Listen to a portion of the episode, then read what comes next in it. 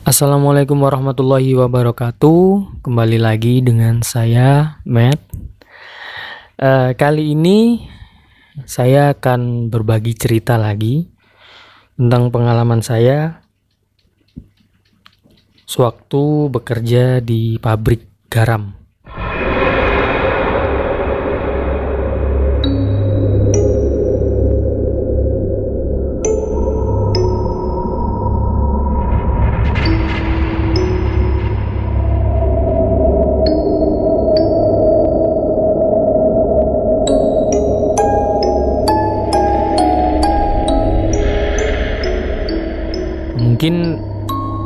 Kalian sudah tahu lah pabrik garam di Surabaya itu apa aja. Langsung ke ceritanya aja ya. Ceritanya ini dominan waktu saya dapat shift 2 dan shift 3. Eh, untuk shift 1 masuknya jam 6, pulangnya jam, jam 2 siang. Untuk shift 2 masuknya jam 2 siang, pulang jam 10 malam. Untuk shift 3 eh, masuk jam 10 malam pulang jam 6 pagi jadi awal ceritanya itu uh, waktu dapat tiga tiga minggu kalau nggak salah. Dapat tiga minggu saya sudah kerja di sana saya dapat shift 2 nah waktu siang sih nggak apa-apa. Setelah istirahat jam 5 sampai jam 6 kan saya balik tuh balik ke gudang kebetulan saya kebersihan gudang bagian gudang juga bagian pengecekan barang juga waktu habis maghrib kalau nggak salah itu jam 6 jam 6 sore ya jam 6 sore teman-teman saya itu uh, ngambil barang ngambil garam di gudang ngambil garam di gudang bawa garam ditimbang, terus masukkan ke produksi. Setelah itu, uh, ketika saya lagi asik duduk di depan gudang sambil merokok lah, sambil merokok, sambil ngopi gitu, sendirian itu. Jadi gudang itu dijaga satu orang, persif satu orang. Jadi saya sendiri di situ di gudang itu. Waktu saya lagi asik rokok saya lihat tuh di pintu gudang sebelah. Karena gudangnya kan besar banget uh, ada dua pintu. Jadi saya di pintu barat ada pintu yang bagian timur. Nah yang pintu bagian timur itu ditutup karena uh, akses jalannya kan di pintu barat. Nah waktu saya lagi asik ngerokok lagi asik ngopi lah sambil dengerin musik di situ saya ngeliat ada orang duduk. Saya kira teman saya lagi istirahat mungkin atau enggak ada orang yang mau ngirim garam di situ. Jadi saya liatin orangnya diem aja, saya liatin orangnya diem aja. Ya udah saya ngerokok aja lah. Sambil ngerokok, sambil liatin produksi di depan. Saya lihat dari ekor mata loh ya. Dari ekor mata kelihatan tuh orang lagi duduk diem gitu. Setelah itu orangnya berdiri. Saya liatin saya liatin kok ada yang aneh? Setelah saya perhatikan lama-lama kok jelas gitu wujudnya jelas. Jadi seperti orang tanpa kepala setelah itu nggak lama kemudian teman saya datang. Teman saya datang saya masuk ke gudang. Saya diem tuh saya diem. Teman saya ambil barang. Setelah teman saya ambil barang saya tanya ke teman saya yang mungkin udah lama di situ udah tahunan lah. Ya puluhan tahun lah mungkin. Sudah kerja di sana. Saya tanya bang Aku boleh tanya nggak?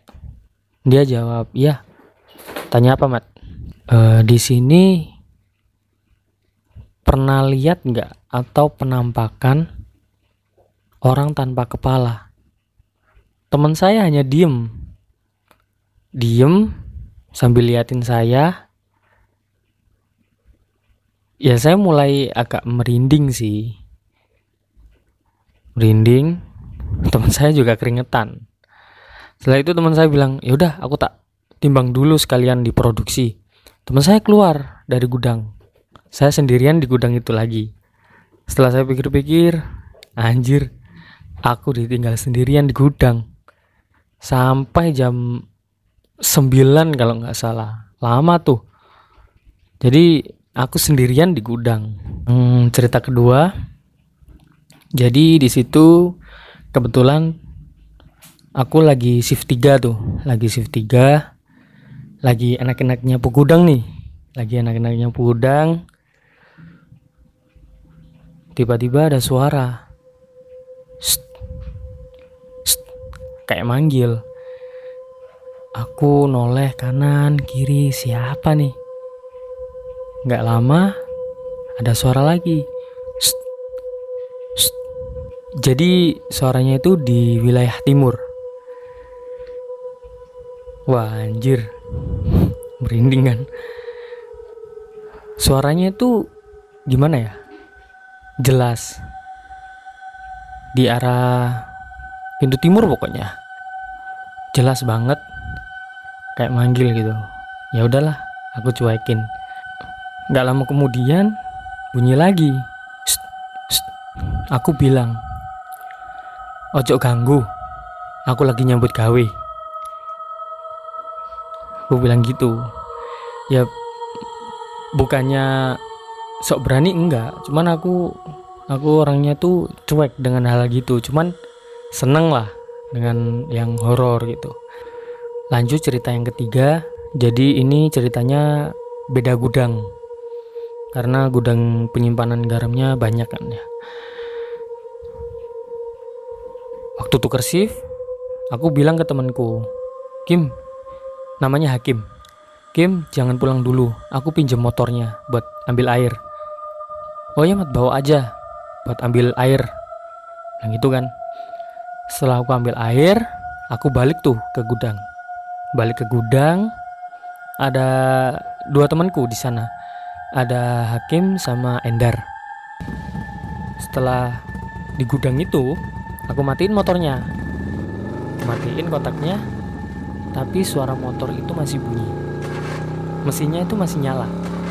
Loh, aku bilang ke Hakim, Kim, kok masih nyala Kim motornya Kim? Loh, nggak kamu matiin dah? Udah aku matiin ini Kim. Ntar, tak taruh air dulu. Aku naruh air tuh naruh air di pojokan gudang aku kembali lagi ke motor Kim gak bisa mati nih Kim bentar bentar motornya udah mati kan? Udah. Coba dinyalakan lagi. Aku nyalakan lagi e, mesinnya itu masih nyala. Setelah aku nyalakan lagi mesinnya masih nyala. Hakim bilang coba cabut cubusinya. Gitu kan Hakim. Aku cabut nih cuk businya setelah aku cabut motornya masih nyala. Kok aneh yo Oke, pasang lagi pasang lagi aku pasang lagi kan cuk businya. Stop kontaknya aku matiin masih nyala motornya. Wah error nih motorku kata Hakim kan gitu. Ya udah ntar tak pakai dulu.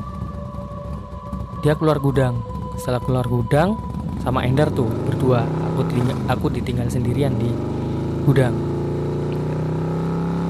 Katanya Hakim sama Endar, waktu di luar gudang dimatiin mati motornya. Loh, mesinnya mati. Ya udah, akhirnya dinyalakan lagi, kembali lagi ke gudang buat ambil tas kan katanya. Buat ambil tas dimatiin lagi, nyala lagi motornya. Nggak bisa mati. Kok aneh ya? Hakim bilang, ya udah, aku tak pulang dulu ya. Kamu jaga di sini aja. Ya akhirnya saya jaga sendirian di gudang. Tapi di gudang situ aku nggak ngalamin apa atau apa sih, cuman waktu bersih-bersih atau waktu ya lagi santai lah. Itu rasanya ada yang merhatiin, ada yang liatin. Tapi nggak tahu siapa. Ya, mungkin dari ya dari makhluk halus lah lanjut ke cerita yang keempat Nah, cerita yang keempat ini agak aneh sih. Dan itu empat orang yang ngalamin. Kebetulan itu juga shift 3 juga loh ya. Shift 3 tapi jam setengah satu malam kalau nggak salah. Di situ aku keluar gudang. Ini kejadiannya di gudang yang pertama. Tapi ini di pintu timur. Pintu barat ditutup. Jadi gantian di pintu timur itu kejadiannya sekitar jam setengah satu kalau nggak salah. Ya setengah satu. Setengah satu teman-teman mau istirahat tuh. Istirahat lagi kumpul di luar gudang. Pertama orang tiga. Akhirnya aku keluar gudang kan jadi orang empat. Jadi di situ ada aku ada Mas Mul ada Cak Murtado, ada Cak Solikin. Nah, Cak Solikin itu uh, mau pipis, mau pipis di selokan depan gudang. Mau pipis sambil ketawa-ketawa gitu kan. Belakangku kan pintu gudang yang gede itu yang dari apa dari besi kalau nggak salah. Jadi kalau dibukul gitu duar gitu. Jadi keras suaranya nyaring lah. Setelah Cak Solikin habis pipis dia kembali sambil ketawa-ketawa kita juga ketawa-ketawa gitu. Lagi asik lah. Tiba-tiba pintu gudang yang belakang kita tempat kita duduk itu kedenger banget. Suaranya itu seperti kayu yang dilemparkan di pintu. Keras banget suaranya jadi orang empat itu kaget. Wah masa forklift ini mundur kena pintu. Takutnya kan forkliftnya mundur kena pintu terus bengkok gitu pintunya. Di belakang pintu lihat forkliftnya jauh dari pintu. Masih ada space. Ya dilewatin satu orang lah. Terus coba aku lihat di sisi area lain yang belakangnya pintu itu juga nggak ada kayu sama sekali yang jatuh jadi kemungkinan itu suara apa? Pokoknya keras banget suara. Suaranya itu gimana ya? Kayak uh, ban ban trailer itu atau ban truk itu meledak gitu. Keras banget suaranya. Jadi empat orang di situ itu jadi saksi juga kaget semuanya juga. Akhirnya ya udahlah. Kita disuruh istirahat ini. Ya udah kita istirahat lah istirahat. Akhirnya kita istirahat dan besoknya lanjut kerja lagi. Itu sih pengalamanku yang ada di pabrik. Ya mungkin cukup sekian cerita dari aku.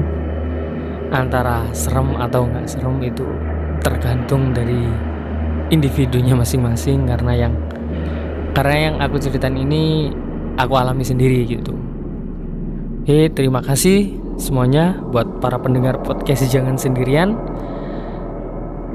Selalu dengerin podcast jangan sendirian. Kalau kalian punya cerita boleh share di Instagram podcast underscore horror kalian juga bisa kirimkan ceritanya lewat email jangan sendirian. Satu at gmail.com saya Matt. Pamit undur diri dan terima kasih